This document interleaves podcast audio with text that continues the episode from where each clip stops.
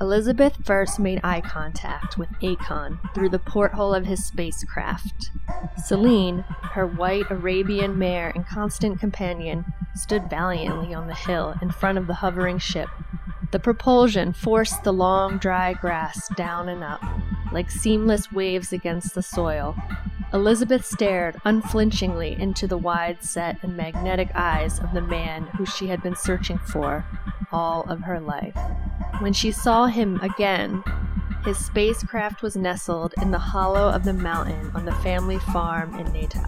Akon stood before her, his tall, lean body clad in a silver suit, and his long, silver gray hair caressed his strong shoulders. He stretched out his arms, and Elizabeth ran to him. This time, you are not afraid of me, he said. This was first published in the Sunday Independent, March 2012. And what you just heard is not the beginning of a romance novel. This is actually the story of a woman who claimed to have sexual relations with an alien. Welcome back to another episode of UFOMG. It's about to get hot and steamy up in here. When isn't it hot and steamy? Actually, that's not true. it's never hot and steamy. I'm Stephanie. And I'm Joanna. And this is the podcast that takes you to places you've never been before, but hopefully with your consent. So, who are we talking about today? Today we're talking about Elizabeth Klarer, born in Mui, Natal, South Africa in 1910. At seven years old, Elizabeth claimed to have made her first alien contact with her sister Barbara at their family farm. Sister, sister. Sister goals. Indeed. Feeding some puppies, they saw a silver disc bathed in a pearly luster, which swooped over them. At the same time, they saw a giant orange red and cratered rock orbiting and rotating very high in the sky. The silver disc looked like it was guiding it northward. A few months later, another sighting was observed by their Zulu farm manager, Ladam. But nothing ever happened besides just seeing some crazy looking things in the sky, so she eventually went off to college and got married, forgetting about the whole alien thing. And Elizabeth is actually a pretty smart, interesting person. During World War II, she took a position in the Royal Air Force and South African Air Force intelligence decoding secret German transmissions. And then after the war in 1950, Elizabeth read a book on UFOs, and suddenly the long buried memories came floating back to the surface from her childhood. I feel like you see that a lot with children and supernatural experiences where they just accept it for what it is and just carry on. Yeah, or when you're a kid and you try to tell an adult, they don't believe you. So you Right. forget. A couple years later, in 1954, Elizabeth's sister, who had been running a farm in her hometown, told her that the Zulu people had started reporting seeing a lightning bird in the sky. Elizabeth immediately grabs her family and takes them over there to go investigate. I'm trying to picture what a lightning bird looks like. A bird shooting lightning out of it, or a lightning Let's go with that. lightning shaped like a bird. Elizabeth decides to walk over to the particular hill where the sightings have been occurring, nicknamed Flying Saucer Hill, and there she sees a starship descend and hover about three meters off the ground, only emitting a soft hum. The ship's hull was spinning, but its central dome remained stationary. In one of the ship's portholes, she could see a man standing there, but before anything else could happen, the ship takes off and disappears. Sounds like a bad Tinder date. It is. She got ghosted. Yeah, swipe left.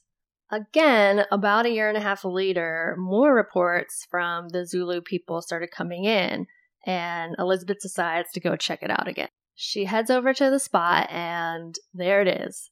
Except this time, the man that she saw from before comes out to meet her and introduces himself as Akon. I'm assuming no relation to the singer Akon.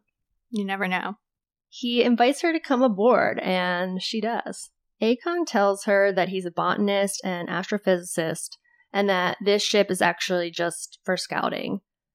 They fly up to a cigar shaped mothership, which she reported being about five miles in length and included cities, parks, trees, flowers, and even lakes within it. According to Klarer, she spent some time on this vast mothership, meeting all the inhabitants of this city ship, which she said looked just like humans, but, quote, taller, better looking, more considerate and gentle, not aggressive and violent, quote. Just rubbing it in. The alien people tell her that they were originally from the planet Venus, which a really long time ago had been alive with vegetation very similar to Earth. But over time, it became a hostile environment, forcing them to abandon the planet and resettle on a new planet called Meton. Meton? the Venusian scientists recognized the sun was a visible star, with maximum and minimum periods of sunspot cycles, which happen to this day, but at certain epochs in time it expands. Now the sun is expanding and contracting all the time. It is pulsating like a heart, but at certain epochs expands out more in intensified radiation.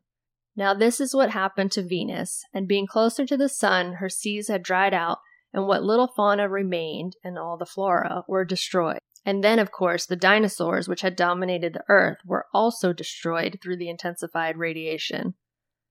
Thus, the great civilization from Venus, which we call the mother planet, was able to get away from Venus and landed on Earth and the Moon as way stations. They moved to Meton, which is now the home planet because it is very similar to the mother planet, Venus, in atmospheric conditions, distance from the star, and also civilization and consciousness. They had bases on the moon, Mars, and Earth, which they still visit. The Venus people left a section of their civilization here on Earth to look after the planet and advance the mentality and consciousness of the indigenous people of this planet, which they are in the process of doing. So that's a lot of details from Elizabeth. Also, apparently, Venus has been studied by scientists, and they do say that they think it was once habitable with an ocean of its own and it had cooler temperatures and an atmosphere like Earth. But because of its proximity to the sun, it basically underwent climate change at an accelerated rate. But they do think that during its first 2 billion years as a planet, that it could have been able to support life. So Akon's story is checking out on that realm that potentially Elizabeth was also from there before they had to move planets. So after this little jaunt to the mothership, Akon returns her back to the hilltop in South Africa. And over several more meetings, she finds herself becoming very attracted to him. This is starting to read like an episode from Days of Our Lives.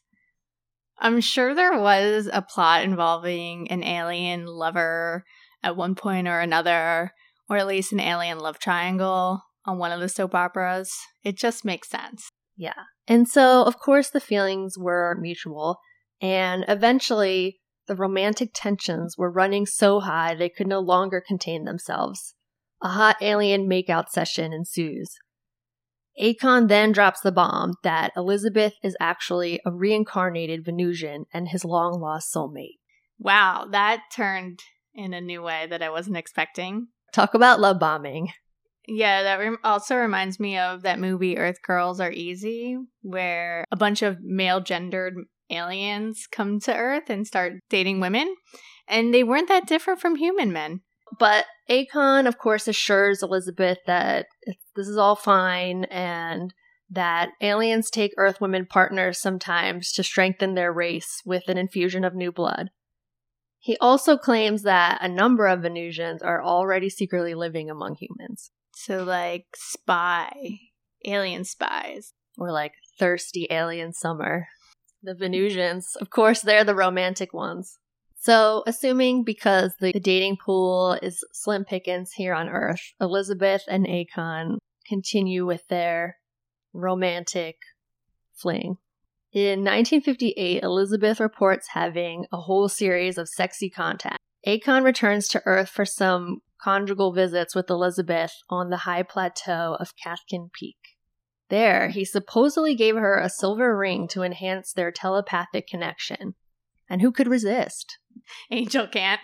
Elizabeth says of their romance I surrendered in ecstasy to the magic of his lovemaking, our bodies merging in magnetic union as the divine essence of our spirits became one.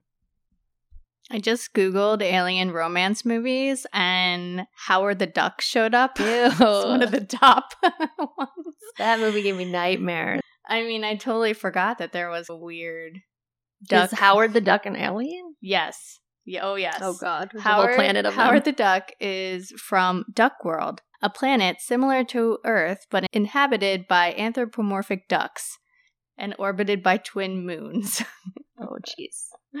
We're not going there. if anyone has channeled any beings from Duck World, let us know. So naturally with all this consummation of their love, Elizabeth becomes pregnant at 48 years old. So like any good father to be, Akon takes her back to his home planet Meton, which supposedly orbited Proxima Centauri in the nearby multiple star system Alpha Centauri, where she gives birth to a baby boy. They name the baby Ayling, but decide to raise him on the planet Meton, presumably for the better education. I mean, probably the Earth education's not hard to beat. Yeah. I want to enroll in alien school now. Klarer wrote about Meton in her book describing everything government, educational system, lifestyles, and even the plants and animals. According to her, Meton was a utopian society. And this is a passage from her book. There were no cities or skyscrapers as Earth people know them anywhere on Meton. Homes were scattered in park like grounds. There was an abundance of all things needed by civilization food, water, and all materials for building, an unlimited supply of energy on tap from the atmosphere and the universe, no shortages of any kind, and no monetary system at all. Which to me, it sounds a lot like fully automated gay luxury communism. Which, if you go back, hopefully you've listened to our Posadism episode before this one. If not, go back and listen to it right now. This checks out. And all education on Meton was done through telepathy and similar means, so there was no need for school books or physical school buildings. Now, that would save a lot of time and resources. Yeah. Although, how would you sort through who is telepathically communicating? it's that kind of seems like social media gone wrong, where all these shouting voices at you from the void. That's true. I don't know. In an interview with Research Stuart Bush, Elizabeth says of Meton, it is similar to Earth, a little larger, covered with vast seas, and the lands are islands, not continents. Climate is beautiful, under control, and in fact is really a utopia. They have everything they want. They are not only thousands of years ahead technologically from us, but also are spiritually very advanced. There are no politics, law, or monetary system. Medicine is a scientific activity and not required for health since they are all in perfect health. Their way of thinking is quite different from what most people over here would understand. They are loving, gentle, and constructive people. Everyone industriously does their work, which they like doing most. There is no need for law, there is no crime or police. Everyone is free and has a code of ethics. They constantly create beauty around them, and in general, there is complete harmony. Their homes are lovely. You can see from the inside out. The material is transparent one way. They don't have schools or universities. Their education is completely visual, all done by what is called an electric mirage. They have a little file about three inches long and they insert it into a niche in their home or the wall of a spaceship. A 3D scene fills the room, an advanced form of a holograph. There are no books. They travel a great deal. The young children are taken around the galaxy so that they can learn from experience. They can use the electric mirage to go back to a former time in their history. They could, for instance, view our planet at the time of the dinosaurs. They have beautiful paintings and create lovely music, harmonic music, and very uplifting spiritually, which relate to the harmonic music of the galaxy. They communicate by means of telepathy, and educational concepts can get transferred this way. They are capable of thinking in terms of the basic concepts, not dependent on language. Mm. They perceive the feelingness behind words. There is no problem in the learning of languages, such as any of those on Earth. Well, that sounds lovely. Would you move there? Sure. I mean, it sounds actually like a socialist society. it is exactly that. I will say it's interesting that it seems to mimic a lot of kind of human societal organizations and structures, mm-hmm. which, not to say that that is proof that she's making it up, but it is just interesting to think about an alien society being functioning in the same ways as humans. I mean, they did manage to defund the police. I mean, okay, so one of the things that that I'm questioning is beautiful paintings. so when we think about paintings and drawing and how that sort of evolved on Earth, it was it was a need for or like a form of communication and need. I mean, I guess they could be painting for fun. Maybe they d- got that from Earth. I just would think they would have their own different hobbies. That's what I'm trying to say. Mm-hmm. Things that we wouldn't even think about because they evolved differently than we did. Yeah. And you might be thinking, why did Elizabeth come back to Earth if it was so great over there? That's what I say to people that are from Europe that have now moved to the United States. why are you here and take me back with you? And according to Elizabeth, she would have happily stayed there forever. But unfortunately, Meton's planetary vibrations were too harsh for her heart, and she was banned from returning there and got sent home to gross Earth. Oh, Earth is so gross. However, Akon and Ayling mm-hmm. would occasionally visit her back on Earth and holographically call her. So, all this travel, sex, pregnancy, and returning home actually only lasted four months. That's it? That sounds like a season of The Bachelor where the contestants profess their loves for one another after two dates. I'm down for an alien bachelor. It would be way more interesting than what we got now. So, naturally, Elizabeth becomes a celebrity in the UFO community and the convention circuit. Her main message throughout all of this was simply to raise awareness for a society based in peace, love, and environmental understanding in hopes of raising Earth to a higher level of consciousness like the Venusians. That's a nice cause. She just wants world peace. Galactic peace. That's too much to ask. After her sister died, Elizabeth moves back to the city of Johannesburg.